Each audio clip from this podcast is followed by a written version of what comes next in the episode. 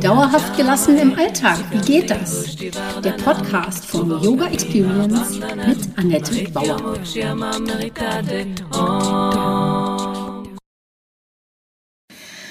Hallöchen, schön, dass du da bist. Ich begrüße dich herzlich zur Podcast-Folge 52. Heute geht es darum, was so die Unterschiede zwischen Ego, Egoismus und dem Selbst sind. Mein Name ist Annette Bauer, ich bin Yogalehrerin, Therapeutin und Yoga-Coachin. Meine Vision ist es, Yoga von der Matte in den Alltag zu holen. Mit meinen Yoga-Hacks kommst du locker durch die Woche. Und wenn du wirklich dranbleiben möchtest, komm in meine Facebook-Gruppe Annettes Yoga Lifestyle Hacks und hol dir Tipps und Tricks ab, wie du dauerhafter gelassen bleiben kannst. Jede Woche stelle ich da eine Übung vor und freue mich, wenn sie dir im Alltag hilft. Mein Podcast heißt auch so Yoga für dauerhafte Gelassenheit im Alltag. Du siehst, alles dreht sich bei mir um meine Vision, die Welt entspannter zu machen und dich auch.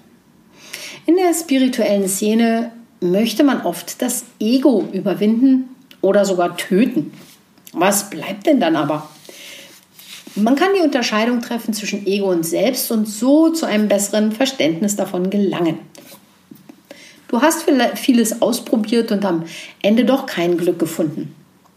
Du möchtest die beste Version von dir erschaffen und bist aber nie ganz so vollkommen. Da darfst du erkennen, dass alles Äußerliche vergänglich ist, der Körper, der Erfolg und die Macht. Das Gefühl von Versagen fühlt sich dann vielleicht erstmal schlimm an, führt dich aber hoffentlich zu den weitergehenden Fragen. Was kann das Ego wirklich befrieden? Was ist das Ego überhaupt? Muss und kann das Ego überwunden werden? Durch die Überlegungen zu diesen Fragen kann ein tiefes Verlangen nach Wahrheit und Freiheit entstehen. Auf dem Weg gesellt sich dann die Erkenntnis dazu, dass jeder auf der Suche nach Glück ist. Wir in dieser Sache mindestens alle zusammengehören und das Ego uns immer trennen will. So steht es in der Maha Upanishad und auch über dem Eingang des indischen Parlaments.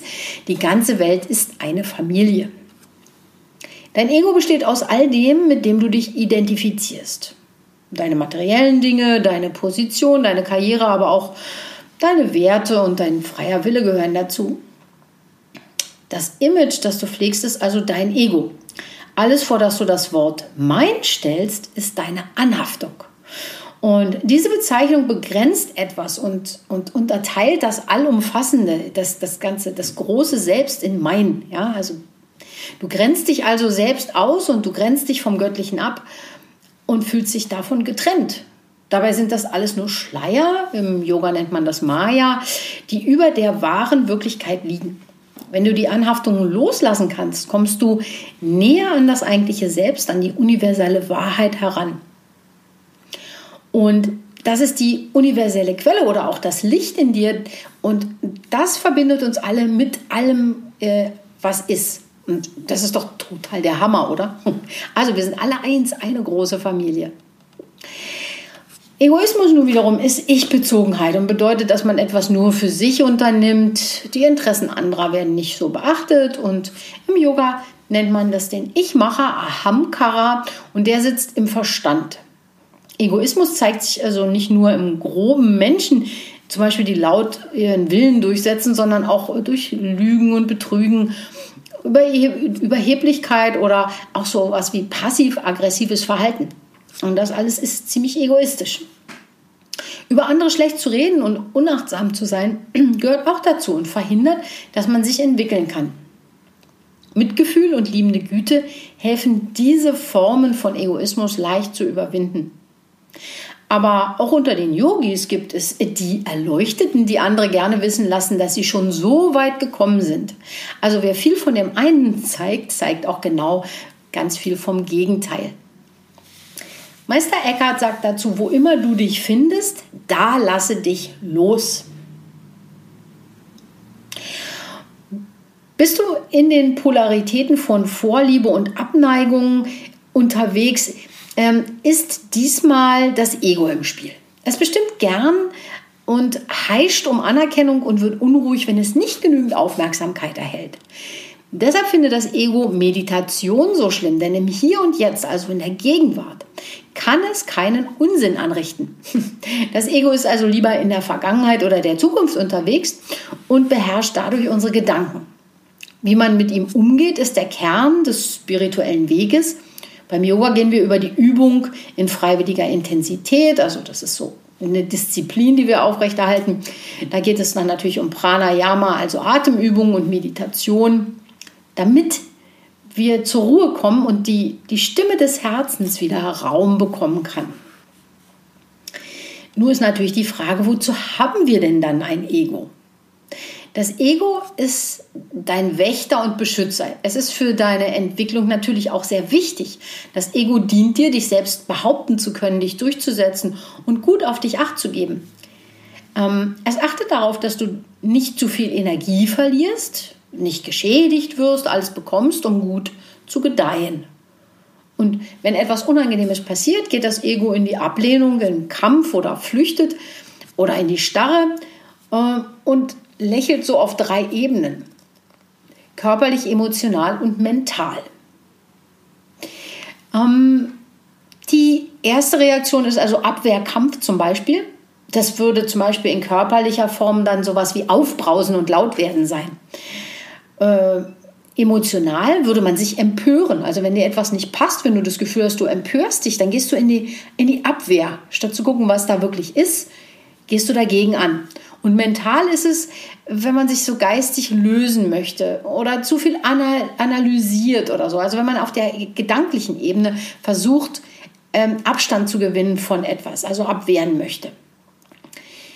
Die zweite Reaktion, die das Ego hat, ist Festhalten. Also körperlich natürlich tatsächlich jemanden festhalten. Emotional ist es an Erinnerungen festhalten, an guten Gefühlen, in Erinnerungen schwelgen. Und mental ist es auch wiederum sich geistig nicht lösen wollen, jemanden nicht gehen lassen zum Beispiel. Die dritte Reaktion ist dicht machen. Ja? Also wenn, ähm, wenn dein Ego reagiert auf etwas, wo du sagst, oh, das, äh, das passt mir jetzt hier gerade nicht in den Kram, dann ist es so, dass Leute keine körperliche Nähe zulassen. Also sie lassen sich nicht gerne berühren. Oder viele Leute kommen ihnen zu dicht und sie gehen dann lieber einen Schritt raus. Emotional gehen sie auch in eine innerliche Flucht, das kann natürlich sein. Und wenn du mental flüchten möchtest, wenn dir jemand was sagt, was du nicht hören möchtest, dann wirst du müde zum Beispiel. Ja? Oder du hörst es einfach nicht. Also es ist so ein Abschalten des Geistigen, äh, wenn du dicht machen möchtest, um dein, wenn das Ego dich schützen möchte. Das verhindert natürlich alles. Diese ganzen Reaktionen verhindern, dass du im Hier und Jetzt bist, dass du dich offen auf was Neues einlässt. Und natürlich, wie gesagt, das schützt einen vor, vor schlimmen Sachen. Einerseits, andererseits kann man auch nicht frisch und neu auf Situationen gucken. Das muss man einfach wissen. Und das trainieren wir natürlich im Yoga, dass wir da ganz offen mit umgehen und neu auf Situationen zugehen. Genau, und äh, wenn es dann nur um das Selbst geht, jetzt haben wir Egoismus, Ego, finde dein Selbst. Da kommt das Orakel von Delphi natürlich ins Spiel, denn die müssen es wissen, was erkenne dich selbst bedeuten soll. Zum einen bedeutet es, dass der Schlüssel der Erkenntnis in dir selbst liegt. Praktisch angewandt kommst du ein ganzes Stück weiter, wenn du öfter auf dein Bauchgefühl achtest.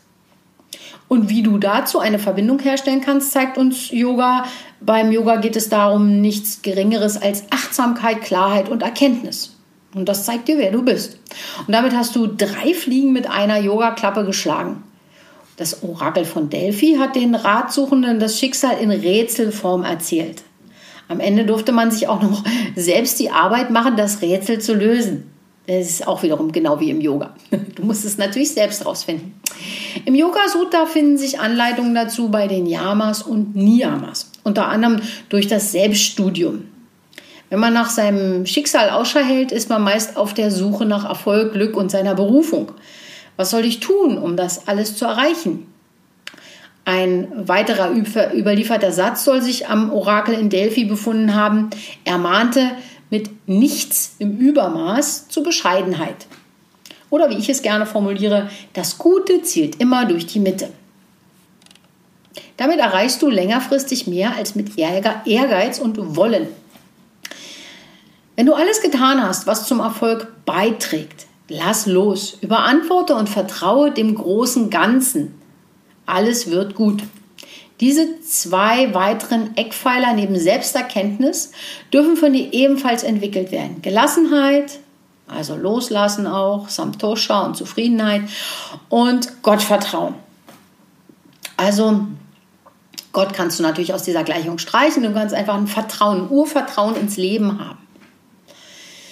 Ja, und dann ist natürlich noch die Frage Berufung finden. Das Erkennen des eigenen Selbst führt dich zu deiner Berufung und kann der Problemlösung ebenfalls dienen. Je besser du dich selbst kennst, umso weniger verwirrt bist du. Dir werden deine eigenen Handlungen klarer und sie werden zielgerichteter. Es geschieht dir nichts mehr einfach so, du erkennst deinen Anteil daran und deine Verantwortung an allem, was in deinem Leben passiert. Mit Gelassenheit und Vertrauen kommst du so, in, so der Sache schon sehr nahe, in deinem Wesenskern. In diesem Zustand bist du befreit von allen Wünschen und kannst im Hier und Jetzt verweilen. Die Grundlage ist, mit dir selbst sehr ehrlich zu sein. Das letzte Puzzleteil, das dich zur Erkenntnis führt, ist also Wahrheit oder im Yoga Satya. Hast du dich selbst gefunden, kannst du in dir selbst ruhen. In der Ruhe liegt die Kraft. Meditation ist dann keine Übung mehr, die du unter Schmerzen absolvierst, sondern ein wunschloser Seinszustand. Hier findest du dein wahres Selbst und gehst in Verbindung mit allem und jedem. Sagen wir mal so, Problem erkannt und jetzt? Es geht um die Kraft der Veränderung. Yoga Sutra, Kapitel 2, Satz 16. Zukünftiges Leid kann vermieden werden. Super Sache. Und wie soll das bitte jetzt gehen? Auch diese Frage beantwortet das Yoga Sutra, beziehungsweise die Kommentare zu diesen Symptome und Ursachen erkennen, das Ziel und dann Maßnahmen definieren. Das heißt dann Heyam, Hetu, Hanam und Upaya. So einfach.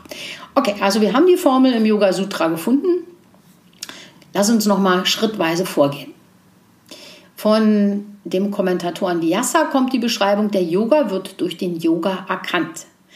Das bedeutet, wenn du dem Yoga-Weg folgst, lernst du dich selbst zu beobachten und kannst Ursache und Wirkung auf die Spur kommen. Also Ursache, Wirkung, Karma. Das gibt dir die nötige Willensstärke, um dein Leben zu verändern und gehört gleichzeitig zu den eigentlichen Zielen und Schätzen des Yoga. Her bedeutet, was zu beherrschen ist, steht für die Symptome, das was ist und ist der erste Schritt. Diese Symptome gilt es zu erkennen. Mit Hetu man, kommt man dann zum zweiten Schritt. Du erlangst das Verständnis über die Ursache und deren Symptome. Wie ist es dazu gekommen? Mit Hanam legst du dann fest, wie du damit umgehen möchtest, um eine Änderung herbeizuführen. Und letztlich legst du dann mit Upaya fest, welche Werkzeuge du jetzt benötigst, die Ursache und Symptome zu beheben. Wichtig ist es, die Reihenfolge zu beachten. Wenn du an der falschen Stelle ansetzt, kommst du nicht weit. Also, Symptome können körperlicher, emotionaler oder geistiger Art sein und beim gleichen Auslöser bei zwei verschiedenen Personen, Personen völlig, völlig unterschiedlich ausfallen.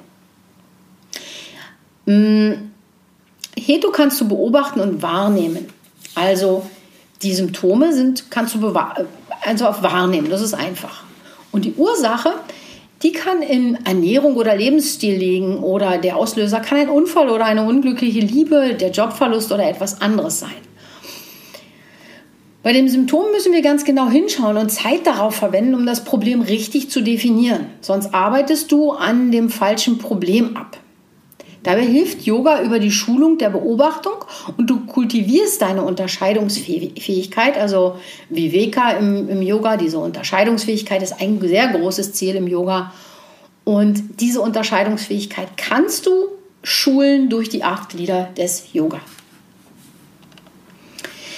Und wenn du jetzt, sagen wir mal, die Symptome verfolgt hast, zurück zu einer Ursache, ja, also es ist nicht, dass du den Kuchen in dich hineinstopfst, sondern es ist die, das darunterliegende Gefühl von Leere. Ja, also das zweite oder dritte Gefühl darunter, das ist dann das eigentliche Symptom und da liegt auch die Ursache äh, vielleicht oder auch wo es herkommt. Also warum fühlst du dich leer? Du wurdest irgendwann mal verlassen.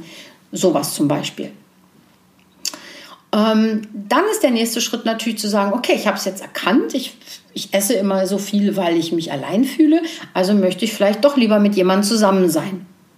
Das heißt, du hast eine Idee, wie du diese Ursache beheben könntest.